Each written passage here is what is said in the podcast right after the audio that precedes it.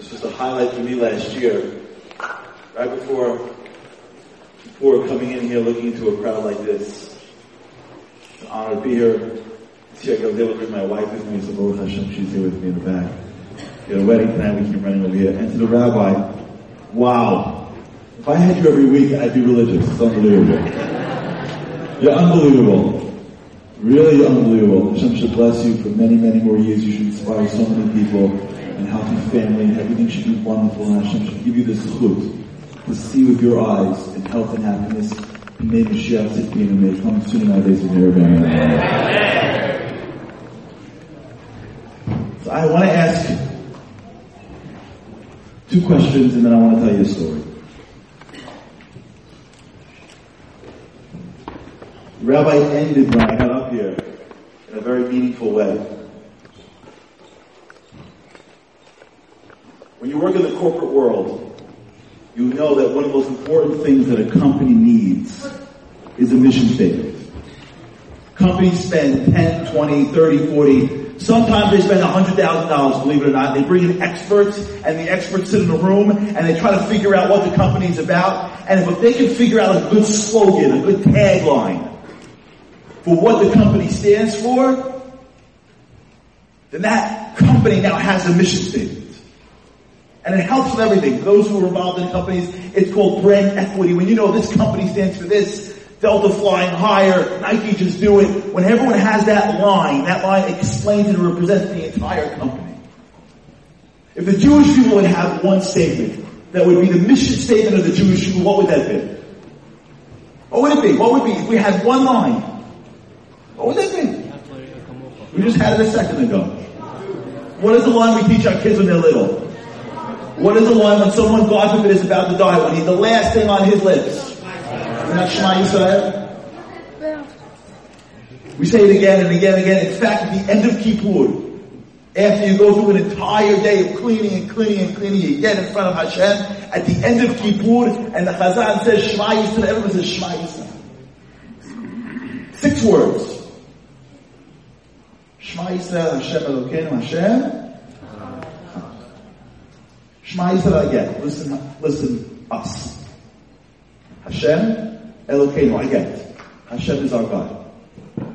Hashem Echad. Why do we need Hashem Echad? We refer to Hashem as one. We call him Hashem. Don't we know that he's one? If you didn't have Hashem Echad, Shema Yisrael Hashem Elokeinu, would you know everything already in the sentence?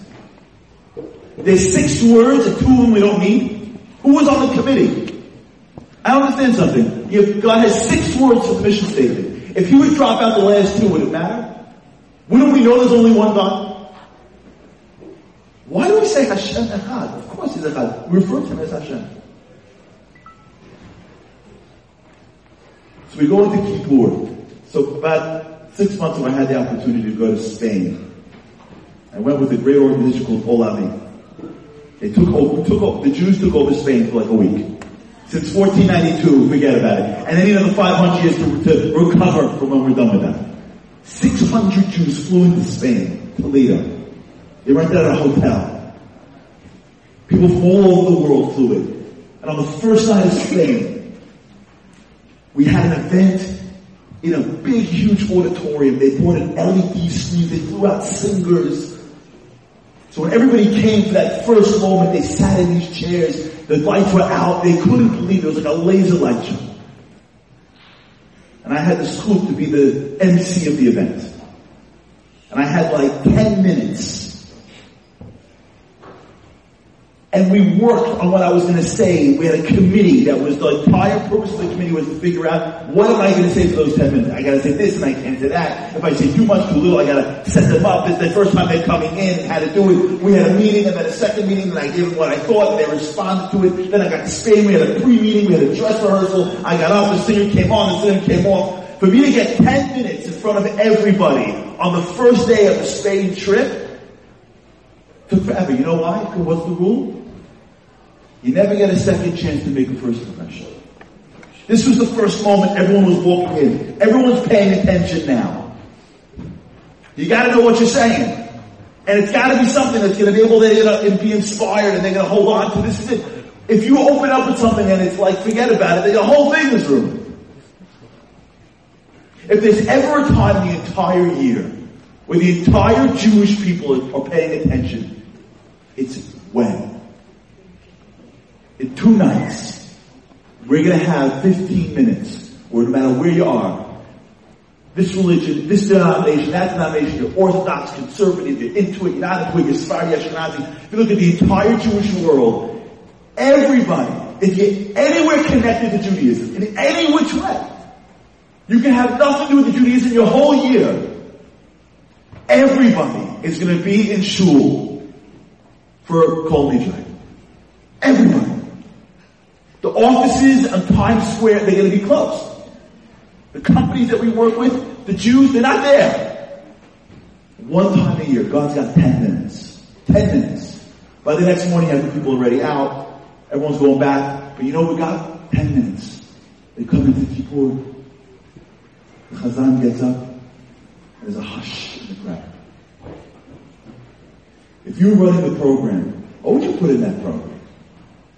If you were on the committee, for what line should the Chazan say when everybody's sitting in the room? How about what the rabbi just said? Wouldn't that be amazing if every single shul got up and as the rabbi, everyone's paying attention 10 minutes, and the, the Chazan gets up and says, everybody, we love each other. Shema Yisrael. Wouldn't that be what you would say? We put Shema Yisrael on the back end of Kippur. Wouldn't it be that you walk in the first day, the first minute, everyone's sitting there, and you hear, Shema Yisrael, every, every Jew goes, Hashem Elokeinu Hashem What do the rabbis put in that first minute?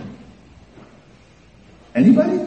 Kol Nidre. Anyone know what's going on? I got that, I'm like all pumped up. I hear Kol, I'm like, let's rock and roll. Nidre, I'm like, I, I don't know, I'm ready lost. Kol Nidre, Surebe, Kuname, Kunase. I'm like, I don't even know what this is. By the time we get to Kol Nidre, everyone's like, I don't know what that was. I hope I did okay, and whatever it was, I hope it worked out. Why do we do that? Why in the world we have Kol Nidre? Wouldn't you think it should be more inspiring than that? We're going with vows? That's what the rabbis are choosing? Who's on the committee? We're going with vows? On the night that everyone's here ready to be inspired, the rabbis go with the vows? What's going on? So I want to tell you a story. I want to tell you a story about my coolest friend. I have a friend, and he's my Everyone has friends. I want to tell you a story about my coolest friend that I have. There's a guy I'm friends with. He grew up in the Midwest. And he decided that he didn't want to just go to a regular college. He wanted to challenge himself. So when it was his turn to go to college, he was going to go to a college that nobody went to. So he literally got on a plane and flew to China. Most people have a problem with colleges in America that are in English. He had went to college and it was, he speak Chinese. And he got there, and from the minute he touched down, he was killing it. He picked up the language quickly. He got involved in martial arts and was awesome at that. And he became great. He was so popular that at that time, the president of the United States was a man named Bill Clinton. When Bill Clinton, listen to this, when Bill Clinton flew to China to talk about U.S.-Chinese relations, this guy wasn't a shot out. Bill Clinton's entire speech was all about this guy. Can you imagine? A Jewish boy from the Midwest. The entire China is sitting listening to the president speak about this guy. He killed it. He graduated, he went to law school there. He graduated law school, he came to America, he went to Harvard. After a year, he went to Yale. After he was bored, never, he came to Columbia. I went to Columbia. We're sitting in the room together, it's a, a Friday after Friday morning in the computer lab. Because back in those days, computers were like attached to things in desks. Anyone age 35, you know what I'm talking he looks at me and he says to me, he says, I'm, I'm, I'm, I'm a Jew, yeah, I've got, I've got a kippah on my head. And he wanted to let me know that he was Jewish too. So you have to like sneak it in. Sometimes someone wants to let you know that they're also Jewish. You can't just say, hey, I'm Jewish, it's weird. So like you sneak it in the bathroom, you know what I'm talking about? So he looks at me and goes, hey. I'm like, hey. He's like, see, you're here and it's, it's Friday and you're, you know, you're here. I'm like, yeah, I'm here. I don't know who you are. And he says to me, well, because I know that there's sundown on Friday. I'm like, I think there's sundown every day. And he's like, no, because it's Shabbat. I'm like, oh, Shabbat. You're you're Jewish. Oh, yeah, of course. Absolutely. Yeah, Shabbat. And he wasn't waiting for this. I said, I'm like, yeah, Shabbat. I'm like, to come for Shabbat? He's like, nah, I don't want to come for Shabbat. I was just saying that there is a Shabbat. I'm like, oh, you want to come? He's like, nah, I can't. I'm like, uh, I'm busy this week. I'm like, how about next week? Like, I'm busy next week. I'm like, how about two weeks? He's like, okay, fine, I'll come. So he comes from Shabbat, it's the best. You know when someone comes over your house for Shabbat, you never had Shabbat before, and make all the wrong, all the rookie mistakes that I'm talking about? My wife, God bless her, she comes out, he comes into the house, and he sits down and my wife starts rocking and rolling. She brings out the challah, soft right out of the oven. He looks at me, he looks at me, he goes, can I take more than one piece? I'm like, don't be a rookie. He takes four pieces, you know what I'm talking about? Rookie. Four pieces of challah, my wife comes out with the appetizers, appetizers, the salads, the meat, the whole thing, and the food keeps on coming and coming, his eyes are getting bigger and bigger and bigger. Finally, it's all over. He looks at me and goes, that was the best meal of my life. I said to my wife, goes, time for dessert. He goes, there's dessert. there has to be dessert. It should have. He goes, after it's over, he literally limps into his room. I come visit him, he me and goes, Charlie, goes, you guys have Thanksgiving every single week? I said, wait for tomorrow. He goes, there's a tomorrow? So as soon as this happens, by the way, you only answer that was. He just, he came the next week, and then the next week, and then, I mean, this Thanksgiving. My, my kids loved him. He became close to his family, and everything was amazing. Now this guy, by the way, is the coolest guy. Not only is he brilliant in every single Ivy school, the guy, think about how crazy this guy's got a gun in New York. He drives a motorcycle. You know what I'm talking about? Yeah, he's like James Bond with a brain. That's who he is. He was a huge, huge Zionist. He loved the state of Israel. And he would give his parents had a lot, a lot, a lot of money, and he would give a lot of money to an organization called FIDF. An organization that supports Israeli soldiers. They went to a dinner once, he's sitting at a table with a bunch of soldiers. And the soldiers start talking to him. They go, tell me about your life. They go, yeah. He goes, where are you from? He goes, I'm from here, but I went to China. They go, China? What are you doing in China? He goes, well, I went for a couple of years. I did martial arts, and I came back. And they're like, what? Tell And he starts talking. I got a gun. There's motorcycle, Columbia, Yale, this, that. They're like, oh my gosh, it's so crazy. Now, at this point, he's already working in a big law firm in the city. He goes back to his firm, doesn't think anything. You know, he's with two people at a dinner. Two weeks later, the phone rings. He doesn't recognize the number. Picks up. And they go, hi, this is so-and-so from the FIDF. He goes, huh? He goes, there was a mix in the program. That dinner that you, that you came to, we were supposed to honor you with something. You give a lot of money. It was on the program to call you up and give you an award. Somebody messed up the program. And we want to give you an award. He goes, okay, just ship it to me. He goes, no, no, no. That's not nice. You're involved. Why don't you ship it to you? He goes, so what do you want to do? He goes, we want you to come to Israel. Give it to Israel. Goes, I'm not coming to Israel for an award. Come on. They go, listen. Is it El is a ticket at the El Al desk for you. When you're willing to come, we'll give you the award. Free trip to Israel? I mean, we are Jewish. We'll take it. He goes to the El Al desk, Terminal 4 JFK, gives, gives the name. The lady looks up, sees the name, puts the thing, hands it back, first class. Not bad. Flies over to Israel. Remember that, those of you who are a little older, remember, now when you fly to Israel, you land, you land, you walk into a terminal. I think 10 years ago, for those who remember this, remember this, remember? When you landed in Israel, those who are old enough to remember, when you plane landed, you didn't land in a terminal, you landed and they, the plane pulled up to the ground. Remember that? You would go down the stairs and then you get, you would literally be on the ground in the tarmac. You felt like you were flying Air Force One. And then a, car, a bus would pick you up. So, he lands, he goes down the steps, and as he goes down the steps, he walks up to the bus, and as he walks up to the bus, the stewardess comes up and taps him on the, on the shoulder and goes, yeah, he goes, are you so-and-so? He goes, yeah. He goes, you don't go on the bus. You go there. He looks over over there. It's a black car. He's like, oh, okay. That'll get someone upset. Are they going to kill me? What just happened? So he walks into the car.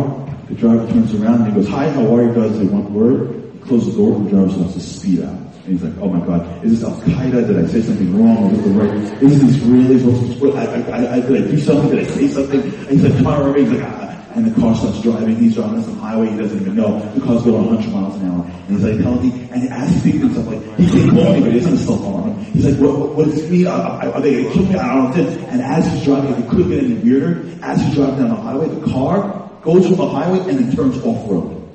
And now his car's like literally bumping in like to a forest. Like, boop, boop, boop. And he's like, oh my god, it's over, I'm dead, I'm dead, I'm dead. And the car's driving through, literally just zipping through trees. And then finally, after a little bit of a road, the car just stops. Like the driver goes in the most gracious way possible, get out. And he's like, sure, no absolutely, I'll, I'll get I'm sorry. Tell him I'm a, I'm a servant. He gets up, he walks out, and he doesn't know where his little forest. Like, and he sees the distance four guys sitting around what looks like a shawarma joint. And he gets closer, and it's four Israeli guys, like really like, they're acting Israeli, you know, they're sitting around like dipping olives in hummus, you know what I'm talking about? Drinking Turkish coffee with the mud. Talking a million miles an hour, right? Yoni, and he, has, he sits down and they're looking at him. And he's like, yes. Four guys look up. And they go, what are you doing in China? He said, what? Like, yeah, China. Different China. What's in China? He's like, uh, what's your father? Are your father gave money? By the way, I, I have heard your father gave money to Golda Meir. Really? When did you come to Israel? When did you start going to Israel? Where did you grow up? What school did you go to? Did you go to learn Hebrew growing up? And in China, what happened to China? Went to Harvard? Harvard? Yeah, you know, that's Jewish. Did you find out this? And they, everyone, everywhere he turns, grilling, grilling, grilling. And he just answers, he doesn't know about it. No hello, no how are you? He's just answering questions, answering questions, answering questions. After 10 minutes of being on trial, they finally stop. They probably pass out some hummus. And he's like, can I help you? And he said, listen, we're part of the Israeli intelligence. And we are trying to get greater penetration into China. We got word from a dinner in New York. There's a guy who grew up in America, who's got blonde hair, blue eyes, speaks perfect English and perfect Chinese and is a Zionist. We've never seen someone like this. Would you consider joining the Israeli army and being in the intelligence? He calls me later and goes, what do you think? I'm like, what do I think? This is like how spy novels start. What are you kidding me? Then you're a lawyer now? Nah, I don't think so. So he goes into his boss, worked in a big, huge firm in the city, made a lot of money. He woke up with the next day. He walked into his boss. He said, I'm taking a year off. They go, there's no years off. He goes, I quit. He leaves, says goodbye to his parents, gives me a hug and a kiss, and off he goes. I don't hear from him for five years. Not a word, not a hello. I call nothing. I email nothing. Five years later, phone call comes in, sitting on my desk. Hello? I'm like, hello? It's so and so. I'm like, for real? Like, am I gonna die now that I spoke to you? She's like, no. Goes, I'm, I get a vacation. I just finished whatever training. I have two weeks off. And I'm coming back to see my parents. And right away I remember his parents live in the Midwest. And I said, wait, wait, wait. Your parents live in the Midwest. You're going to have to get up to JFK. Fly to JFK. I'll pick you up at night. Spend the night in my house. And then book a ticket to go to the Midwest the next morning. That's fine. That's what he does. Flies to JFK. I pick him up. We go out for some food on Central Avenue in the Five Towns. I look at him and I go, I want to hear everything. This is what he tells me. Says, I got to Israel and I gotta tell you something. Apparently being in the Israeli army is not what I thought. I thought it was like if you could run on the treadmill for like 10 minutes and you watch a bunch of army, movie, army movies, like you're good. Not like that at all. It's hard work. God bless the Israeli soldiers. They work hard for us.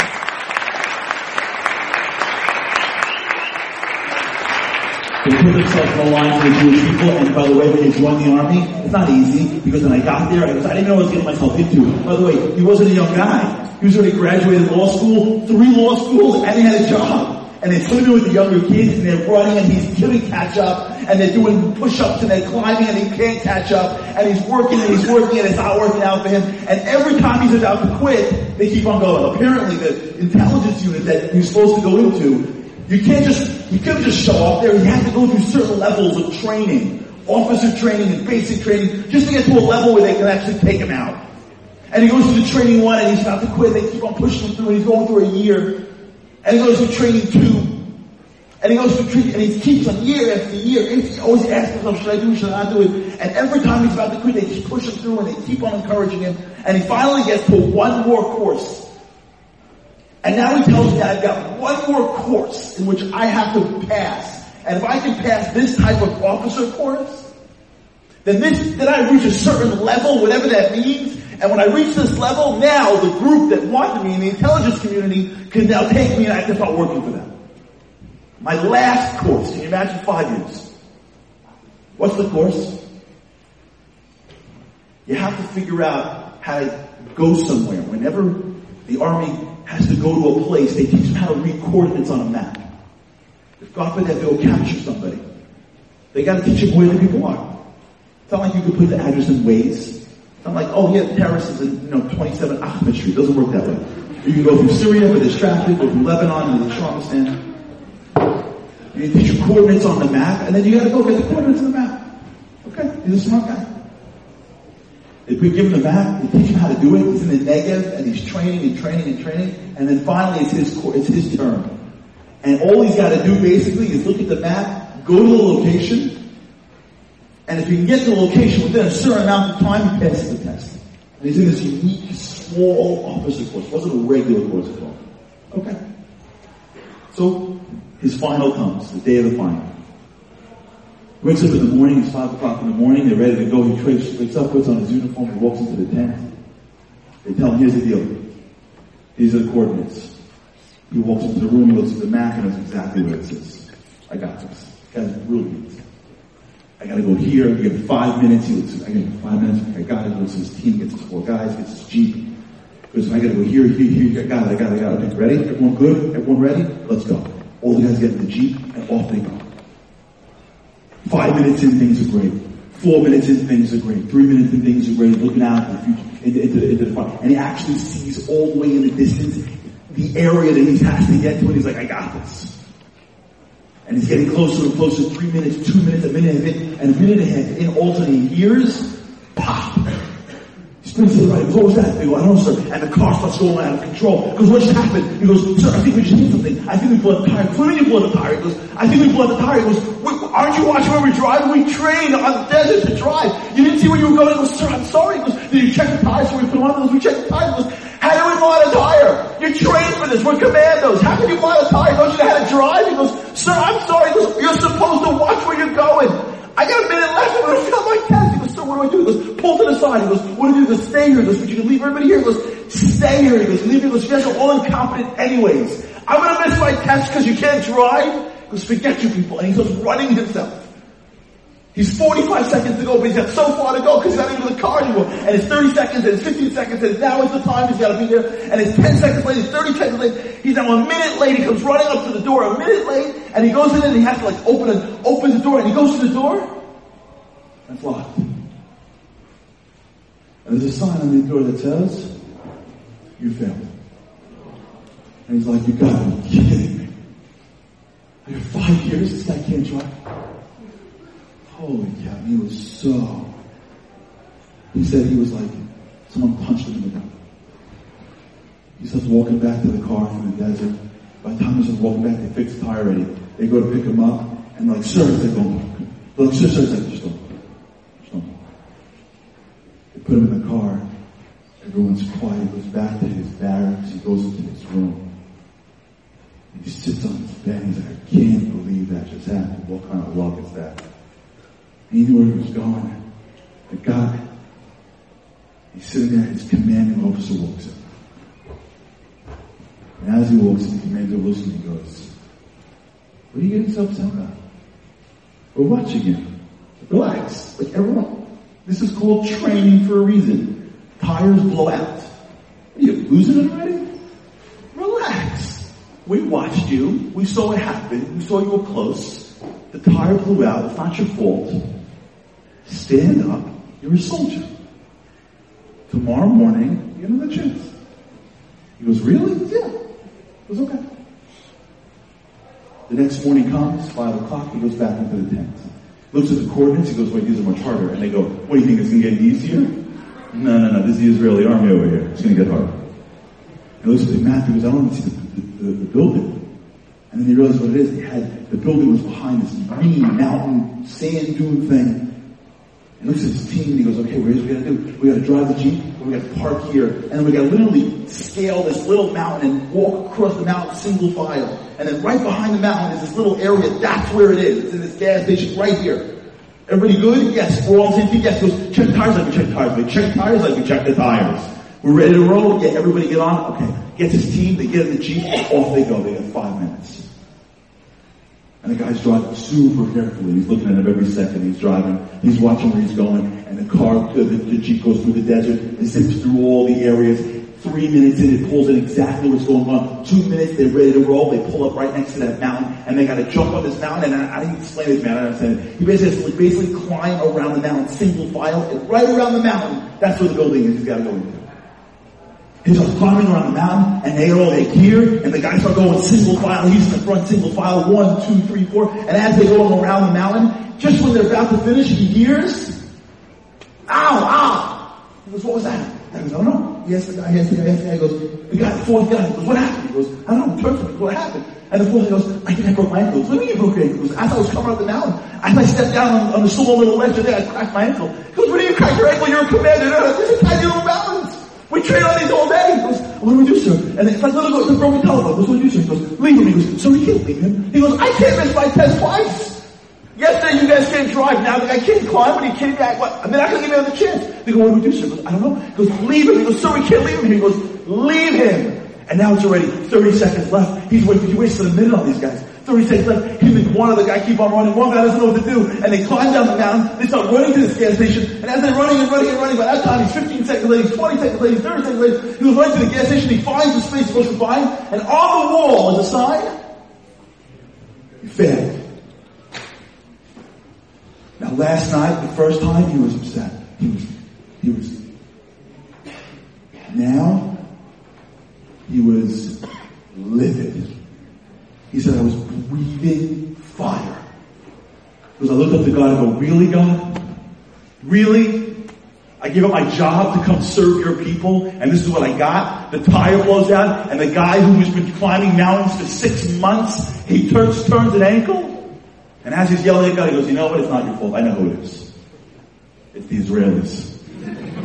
There's a guy somewhere up on the chain somewhere. I know how this thing works. There's some guy sitting in some headquarters looking down at some blonde American kid going, oh, no, no, no, no, no, no, no, no. No American's gonna be part of my team. Some guy has it in for me. He said, it just happens to be the tire blows out. It happens to be the guy's ankle starts going. Just happens to be Someone's after me. I'm gonna find who this is and I'm gonna rip him. And he gets in that car and they drive him back and he's breathing fire. He walks into his barracks. He's ripping the place to shreds. And as his commanding officer walks in, he walks in and looks at me and goes, who's the guy? He goes, what do you call him? He goes, the guy. He goes, which guy? He goes, the guy who's setting me up. He goes, there's no guy. He goes, stop it. There's a guy somewhere. He's gonna hide behind you people. You bring him into my barracks right now. Mano y mano. Don't you fail me and pretend that it's a tire or an ankle. You find the guy who's trying to fail me and bring him here. And the commander officer goes, calm down. No one's failing. And by the way, we've been doing this for years, this special course. No one's ever had two things happen to them. One thing happens. Two, we may not all be the most religious guys in the world, but we believe in faith. This may not be what I show. We're meeting, we're meeting about you at 5 o'clock. I'll let you know if you have a chance for number three. The commanding officer walks and comes back to me two hours later and says, listen, you're American? He goes, yes. Does you play baseball? He's like, I play baseball. He's like, you play strikes? He's like, there are three strikes in baseball. Goes, well, guess what? Today's your lucky day. Because we decided that tomorrow is your last strike. If you don't get to the location tomorrow, I don't care if you get hit by lightning. I don't care if God comes and opens the ground. I don't care if there's a, if you don't hit the door tomorrow at the right time. It's over. It's been a pleasure, but it's over. They fine. He told me because I went to bed that night, and I knew with a hundred percent certainty that they were going to film me in the morning. There's no question. Someone had it in for me. I may have said the wrong thing. I may have looked the wrong way. It's a very small mid group. Someone said to themselves, I don't want this guy. And whatever's going to happen tomorrow is going to happen tomorrow. And he goes, and I'm such a, I'm such a tough guy that I know that if I fail tomorrow, I'm going to leave this country. I'm never coming back. And I love this country. Because I went to bed tears. This would be my last night in the country that I love. Because when I went to bed, all of my memories, you know, like, ever have like the last day of camp? Remember like when you first got there and your friends and the last day of school you were a freshman? So I'm sitting there in bed, it was my last night in Israel. And I'm thinking about like, holy cow, how did this all start? I'm thinking like, the dinner, the phone call, the, trip to Israel, landing, not getting the lady tapping me on the shoulder, go here to the black car, getting in the car, they gotta go at 100 miles an hour. I was so scared. The guy turns off, off-road, I'm gonna die, and I realize that Israeli drivers can do stuff like that and they're all safe. The, the, the bumping along, the stopping, the four guys, the olives and the hummus, the black Turkish coffee, the yoni the all that stuff. And I'm like, I can't believe it. It was so bad. And then as he's thinking, he goes, wait a second. Second. That night. There were four guys there. And I only saw three of them. One of the guys, I, wait a second. That night, that guy said something to me that when he said to me, that was why I signed up for the Israeli army. Why did he tell me? That's right. He told me that when you're part of the Israeli army, this is a band, of family, and you never leave your family behind. And I said to myself, family? I could join the family. What happened to that guy? Wait a second. My second year. I was gonna quit. I was on a plane home. That guy spoke to me. That guy. He's the one telling me that I'm part of the family. And then I have responsibility. And I end up in China for no reason. And then God put me there because I'm servicing my, that, that was, wait a second. In my third year, I went to a seminar. It was in some place, in some classroom. That guy gave it. And you know what he said at that seminar? That what it means to be an officer in the Jewish army is that when you see your men behind, you never go forward if there's a man behind that gets left behind. You don't keep on going if your men are behind. You don't fight for the mission, you fight for your family. And if there's someone behind you that's behind, he's your brother, you don't keep on moving if you're gonna leave a guy behind. You always turn around and make sure the people behind you are good. Wait a second. He's talking about how the tests are being sabotaged. Wait a second. They're not trying to fail me. They're trying to pass me. I'm taking the wrong test. The test isn't whether I get to the door in time. The test is what happens when I'm about to get to the door and one of my men go down. Do I turn around and help my guys? Or do I worry about myself and get to the door? They're testing to see if I'm going to take care of my, I'm taking the wrong test. He said, I got that at two in the morning. I didn't sleep the whole night. Five o'clock. I stood up at the door. My commanding officer walked in. He goes, you ready for it? I goes, I'm ready. He goes, you hard. He goes, I got it. He goes, we got the new GPU. This tire up fine. He's like, I know the tire's okay. He goes, we got your new team. All their ankles and goes, I'm sure their ankles are just fine.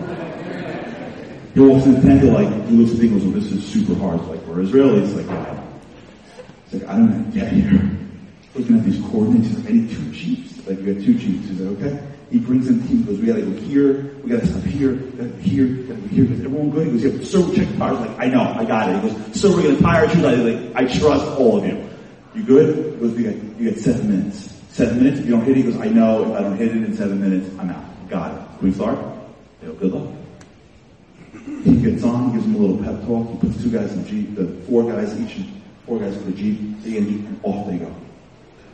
Seven minutes in, life is perfect. Six minutes in, life is perfect. Five, four, three minutes in, he's doing great. And around two and a half minutes, the call comes in off on the, on the, on the radio. So we got a problem. And he can feel the anger coming up. And as the anger comes, he tells himself, this is the test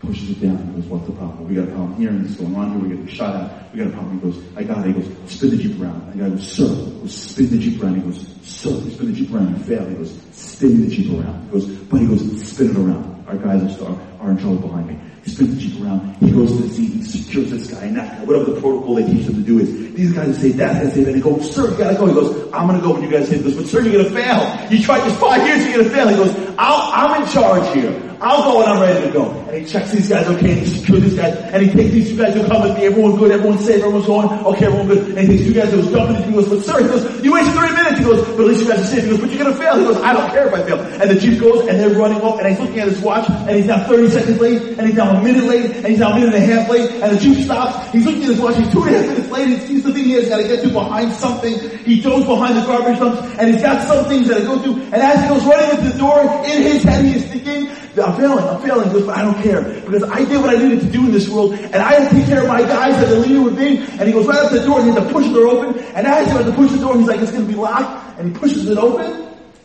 and it's open. If this would happen in America, by the way, it'd be like balloons from like the sky. Congratulations! we flew in your grandma. You worked so hard, take nine months off. There is Israelis. The guy's like, this head, go do something important.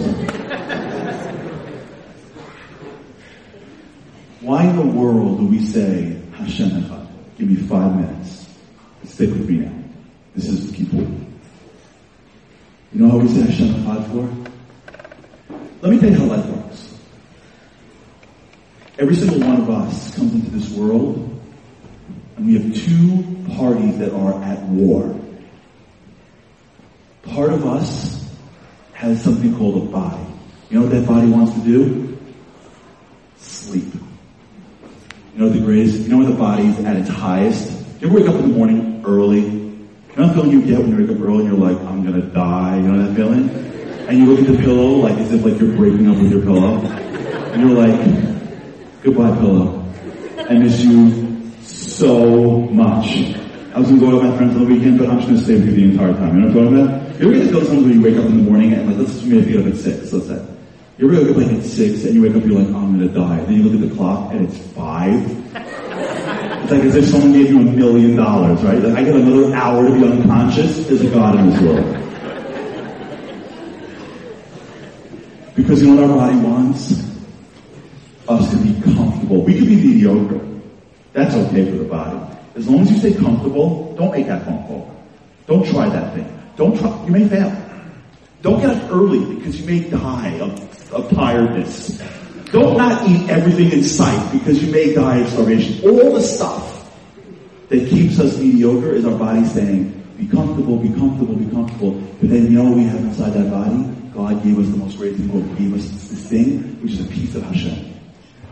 One of the great mistakes that we make in life is that we think that when I speak to people, they tell me, Charlie, you don't get it. I'm interested. I'm not interested. I'm religious. I'm not religious. I'm like, do me a favor. What you have inside you right now, right now you're sitting in this room and your eyes are open. The reason why your eyes are open is because what's powering you is not your body. What's powering you is your soul. And what your soul is, is literally a piece of the divine. Everyone in this room has more spirituality than you'll ever need your entire lives. You never have to be into it. You have it, it's programmed. A Jew never has to be spiritual. A Jew just needs to reveal the spirituality that they already have. And that soul says to you when you're growing up, be great. Don't be comfortable. Get up. Try. You may fail, but you'd rather fail and try. That soul says to you, even if it tells you, go do this, the reason why we're walking around is because that thing inside us is called a soul that gets us and goes, what, are you happy with this world? You come from another world. Now, every one of us grew up somewhere. And when you come into this world, you know how it works? Your soul wants to be great, but you don't know what that means to be great. So you grow up somewhere. You grow up in a household, you grow up in a community, you grow up in a family, and wherever you grew up, somebody's whispering you in your ears, this is what it means to be great. For some people, they grow up in a world where they whisper to you, you want to know how to be great? You gotta be rich. Greatness is money. So the guy gets up and off he goes and he's killing it. And he's working 24 hours. Why is he working so hard for? You know why? Not because he needs money to pay his bills. Because in his head he hears greatness equals wealth. So he wants to be great. Some people grow up in the world, and tell you, you know what would be greatness? It's family. And that person wants to get married right away. Why? Because in her, her, her, or his or her heart, they told them. Some people it's, it's Ivy schools. Some people it's what job you get. Every one of us grows up in a world where someone tells us.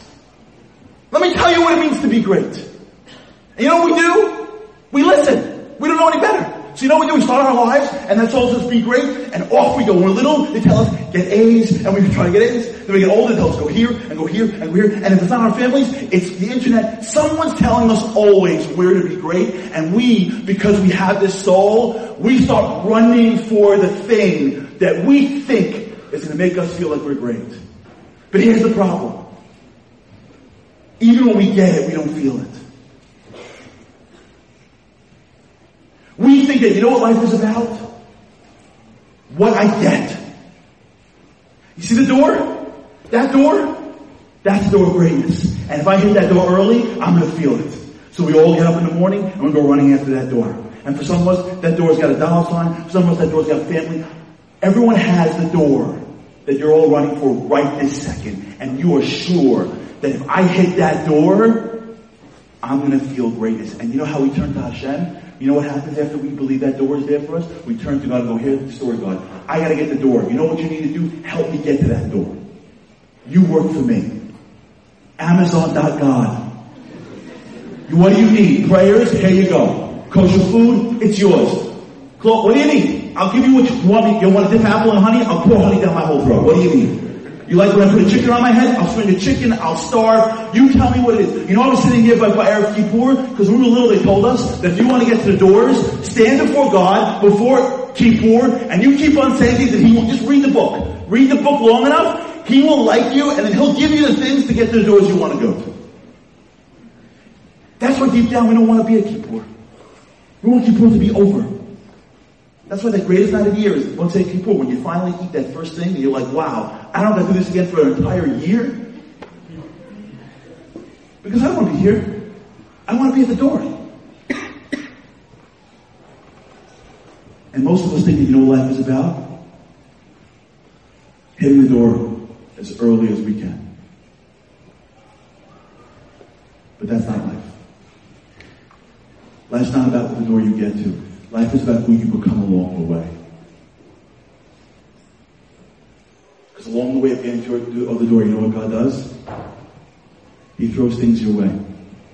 The tire blows out. The guy turns his ankle. Because what he's trying to do is to get you to realize that as much as you think you want to be great, you know who wants to be greater than you?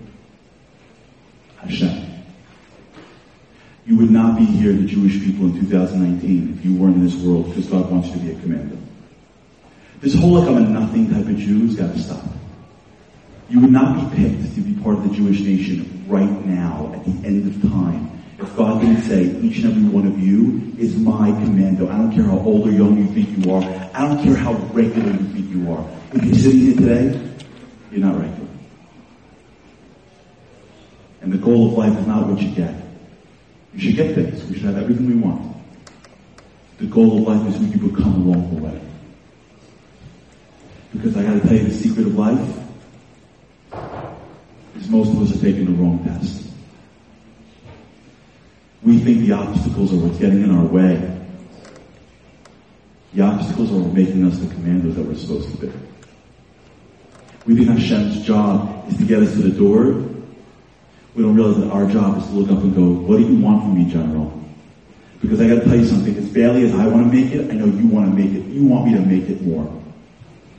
And I trust you. When you throw it obstacle my way, I trust you. When you ask me to show up to Kippur, it's not because you're trying to torture me. You want something out of me. You want me to be a certain type of person. And I trust you. And the difference between those soldiers that fail the real test of life, like the rabbi said, were soldiers, and the soldiers that make it are the soldiers that go through life and they fight for doors, and as they hit a stumbling block, they look up at the general and they go, I trust you. You know, we have say Shema Yisrael Hashem Elokeinu Hashem Echad. It's not that God is one. Everything is one. Echad doesn't mean that Hashem is one. Echad means that everything is one. Echad means when you walk outside of traffic, that's Hashem. When you're sitting in your house, that's Hashem. When you get the grade back you don't want, that when you have the guy or the girl you're trying to date and is or isn't working out, it's Hashem. When the deal closes, Hashem. The deal doesn't close, it's Hashem. Every way of your life, every step that you take. We live in a world we think that Hashem's up there waiting for us to see us by Kippur. Hashem's not up there. Hashem is everything that we do. What it means to be a Jewish commando is to walk in the streets and know that every single thing that happens to me, it's Hashem changing things around because He's trying to make me into a commando. And that's why every morning we wake up, you know we do before we Shema Yisrael? We cover our eyes because what the rabbis trying to teach us is that you think you see the world, you think the world by getting to a door. Here's how we're going to do it: close your eyes, close your eyes, and now say Echad. And say it so strongly that now when you open your eyes again, I want you to see Hashem behind every single nook and cranny. When you go to work in the morning and the guy says to you no, I want you to say Hashem is saying no to me. When something happens in a day and someone goes, that was brilliant, I want you to see Hashem put the ideas into my head. When a Jew walks around with Echad, you know who walks in every single day of his life? You know who he stands next to him all day? The general of the army. That's the greatest gift of what it means to be a Jew. It means that Hashem says to you, I'm your dad. I'm standing next to you your whole life. I'm holding your hand. And when I throw you something good, that's because I want you to have good. When I throw you a challenge, it's because I want you to be a commando. I want you to be strong. I want you to be weak. If I give you green lights every day, you're gonna be a couch potato. I need you to be the biggest guy in the world, the biggest woman in the world. I'm building a commando for Mashiach is coming. You're in the fourth quarter of Jewish history. I'm blowing out tires for you. Guys are turning ankles because of you. You think you're not important? You think you're not because you can't read well enough? What are you joking me? You're my army. Echad, echad. Every day, all morning, at night, when you wake up, the little kids, the old adults before you die, every second, you end at Kippur, you come the last second of Kippur, you look up at God and go, I get it. Where am I running from? I'm not running from you, I'm running to you. You want me to be more successful than I want to be successful. I'm leaving you. I need you. You want me to be better than I want to be for myself. I need you. I trust you. I trust you. I trust you. We live in this world that thinks Hashem's always mad at us. Hashem's always proud of us. But it requires us to do one thing. There's one thing you need to do to get this. One thing. I look up at the Kadosh Baruch Hu, Hashem, and say, I trust him. It's not about me. I'm in your arms now. I'm falling back in your hands. What's the thing that we do that shows that we assert control over this world? We love to be in control. How do we assert control spiritually? Anybody know? Our mouth can actually control the spiritual world. When you make a vow, you know what you're doing? You're saying, this is not, this is mutar for me. I'm making a vow. Go up and say, now it's asur. I'm controlling the thing. A vow shows that you're in control. And on Kippur, we stand before Hashem. Everyone's paying attention. And the Chazan gets up and says, all the whole, all the vows, all the know how, all I know how to do this. All that I know which doors to get to. All that I know where to go. All the me, me, me, me, me, the whole year, me trying to control everything. I want to make it, I want to make it Batul. I want to make it, I want to nullify it.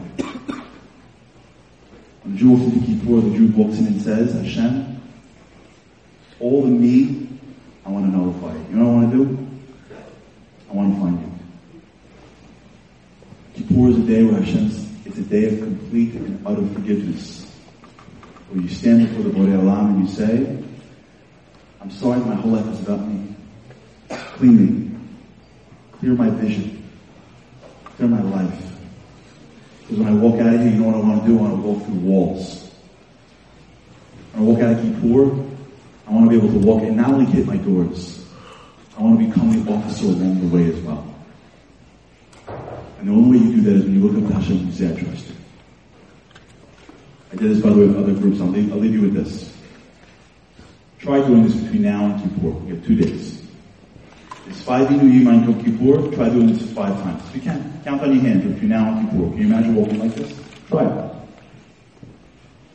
Every day when you hit a, bo- a block, any stumbling block, the small blocks, little traffic, or God forbid anything worse.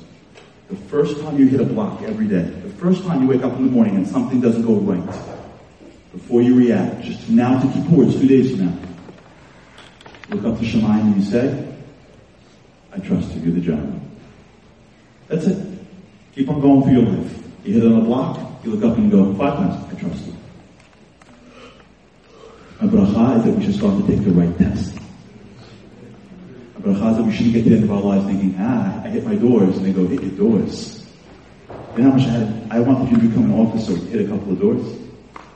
All the stumbling blocks I threw, threw along your way were there to make you the biggest person you're supposed to be.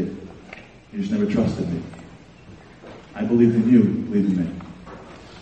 And when we come to Kippur, we say, I trust you. We walk into Kippur, and throughout the day, we try our hardest to look up and go, I want to see you. I want to be with you.